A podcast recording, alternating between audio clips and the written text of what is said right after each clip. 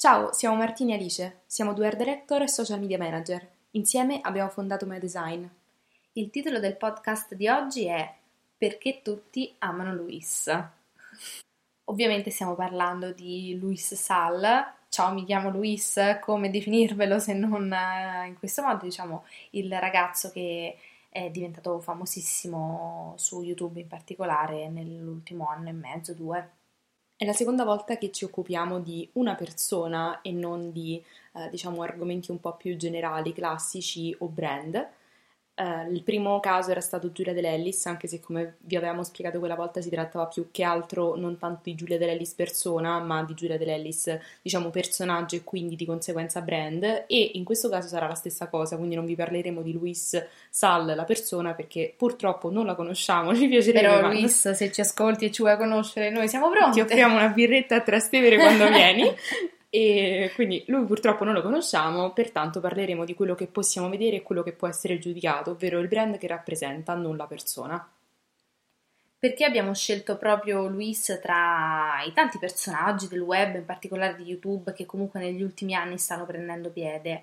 Innanzitutto perché secondo noi più di tutti gli altri è definibile il fenomeno del momento, ha avuto una curva di crescita che è salita impicchiata e da sconosciuto è diventato quello di cui tutti parlano, sulla bocca di tutti. Penso che sia la almeno quinta volta che vado a fare un aperitivo con un'amica che magari non vedo da qualche tempo che mi fa conosci Luis? A me piace un sacco. Questa è la conversazione tipica ultime, so, degli ultimi due mesi e quindi insomma chi meglio di lui poteva, poteva essere protagonista di uno dei nostri podcast. Sì, e poi sembra che anche le persone che solitamente non seguono YouTube comunque lui lo conoscono e, e, lo apprezzano e guardano i suoi video. Quindi anche le persone lontane dalla community, perché ci sono persone che magari non amano guardare tutorial piuttosto che vlog, invece tip- la tipologia di video che fa lui è apprezzata quasi da tutti. Probabilmente perché lui non viene percepito come uno youtuber. Mm. È quasi un, non so come dire, un personaggio, è più un sì, come un personaggio di un, di un cartone, di un fumetto, sì, di una serie televisiva, finto. non è un, una persona che tu riesci a collocare in uno spazio, in un tempo, mm-hmm. in, un, in, un, contesto. E quindi è per questo che secondo me piace, questa vena insomma di mistero che c'è sì, intorno a lui, è molto interessante. Poi in realtà uh, rispetto a molti altri content creator, youtuber, come li vogliamo chiamare, lui non fa vedere praticamente niente della sua vita privata, cioè fa delle cose totalmente avulse dalla realtà che una persona normale che vive la sua vita non farebbe mai, non ha mai fatto un vlog, non gli verrebbe mai in mente di mm, farti vedere una sua giornata tipo, ma ti fa vedere il video dove compra l'attestato che è nobile, ti fa... gira come una diva e diciamo, quindi è molto affascinante da questo punto di vista perché è a metà tra la realtà e il cartone e è molto interessante come approccio. Passiamo adesso a definire secondo noi quali sono i suoi punti di forza. Innanzitutto questa finta non qualità, nel senso che a primo impatto potrebbe sembrare un pazzo che ha acceso il telefono e si riprende mentre fa cose. In realtà, secondo me, Luis Sall è quanto di più lontano da ho aperto il telefono e ho fatto una cosa e mi sono filmato.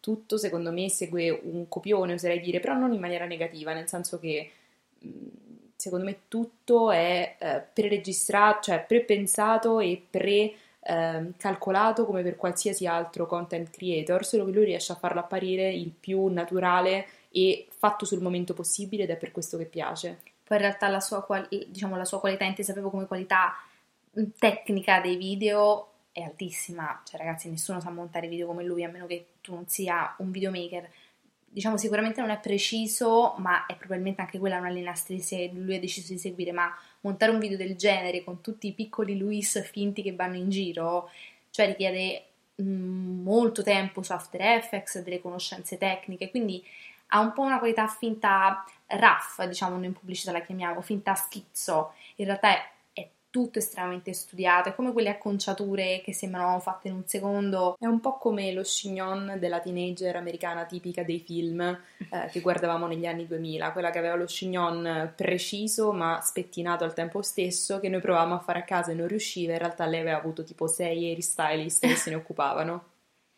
Poi secondo noi un altro enorme punto di forza che manca, secondo me, diciamo, da, da, frequentatrice della community di YouTube e Instagram da anni, da anni è l'ironia e l'autoironia.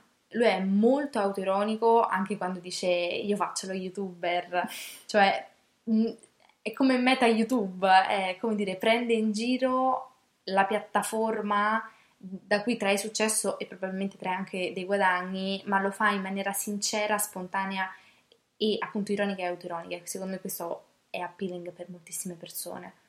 Sicuramente un altro punto è quello di interpretare una persona che non sembra estremamente brillante, quando invece in realtà secondo me la persona che interpreta questo personaggio lo è parecchio. Uh.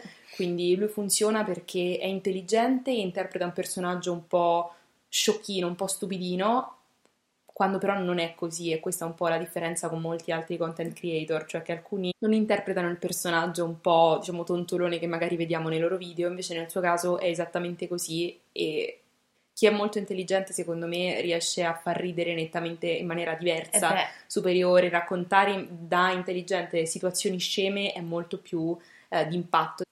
Ok, passiamo poi a un altro punto di forza e qualità che però in realtà è un po' un mistero su, rispetto al quale diciamo io e Martina ci siamo a lungo interrogate e cioè tipo una volta al giorno tutti sì, i giorni perché l'ossessione è tale.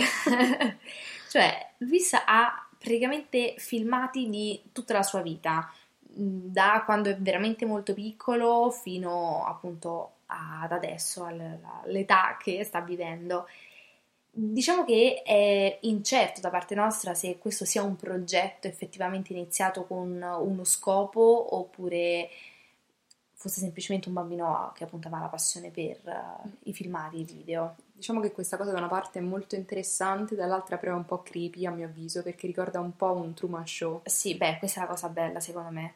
Sì, però se ci pensi è anche abbastanza agghiacciante, quindi da una parte sì, bello, divertente, dall'altra dici oh chissà cosa c'è dietro. Sì, è vero, diciamo che sembra che ci sia celato un progetto più grande di lui dietro, eh, magari non è il momento attuale, perché comunque adesso è un, uomo insomma adulto che probabilmente sta portando avanti la sua carriera da solo, ma diciamo dà molto l'impressione che dietro di lui all'inizio ci sia stato qualcuno ad indirizzare questa ossessione per riprendere se stessi, anche perché prima di YouTube non si usava riprendersi a selfie, a vlog. Mm-mm. È strano. Sì, poi è anche strano il fatto che lui abbia detto recentemente in un'intervista con Sofia Viscardi, che vi consigliamo di seguire perché è stata mm-hmm. molto interessante sul suo canale 20, eh, in cui dice che c'è un obiettivo finale. Quando lei giustamente gli chiede, chiede quindi qual, qual è? è? Lui dice, beh, non è possibile svelarlo adesso. E questa cosa un po' mi ha, mi ha fatto venire i brividi, cioè dall'altra parte mi, è, mi ha interessata, mm-hmm. incuriosita molto, dall'altra è stato un po' strano. Diciamo che questa cosa mi ricorda moltissimo quello che si diceva anche di, di, Justin Bieber, io che sono una grande fan so anche questi retroscena, e cioè che si diceva che eh, anche lui fosse un progetto, diciamo, fatto a tavolino, perché mm-hmm. quando fece il suo primo film, sì, sicuramente ricevere che annuisci, molta sicuramente della sua fama è stata chiaramente pensata a tavolino, ma anche da, da piccolo lui aveva moltissimi filmati di se stesso, quasi eh. come se che fosse poi una pop star fosse stato deciso Scritta. quando avesse un anno e ha fatto questo film che si chiama Never Say Never per chi volesse recuperarlo per interesse mm. proprio culturale. non è sponsorizzato. e appunto in questo film veniva un po' fuori questa cosa, come se lui fosse stato sempre ripreso e si fosse sempre saputo che sarebbe andata a finire così. Luis mi ricorda tantissimo da questo punto di vista Justin Bieber, un po' questo destino già scritto che a noi comuni mortali purtroppo non è dato sapere se veramente fosse stato scritto oppure è un caso oppure loro erano particolarmente intelligenti e dotati. Diciamo poi che secondo noi un altro punto che lo differenzia dagli altri, da, possiamo definirli competitor, ehm, è sicuramente l'innovazione. Mm, Luis non fa dei video scontati, cioè non segue minimamente i trend di YouTube, non farebbe mai mm, come dire, un watch in my zaino o una classica challenge. challenge del momento. Fa, magari fa anche la challenge o l'home tour, ma li stravolge, la parodia della parodia della parodia, quindi è totalmente innovativo e è lui a dettare i trend e non a seguirli e secondo me questo lo fa vincere su.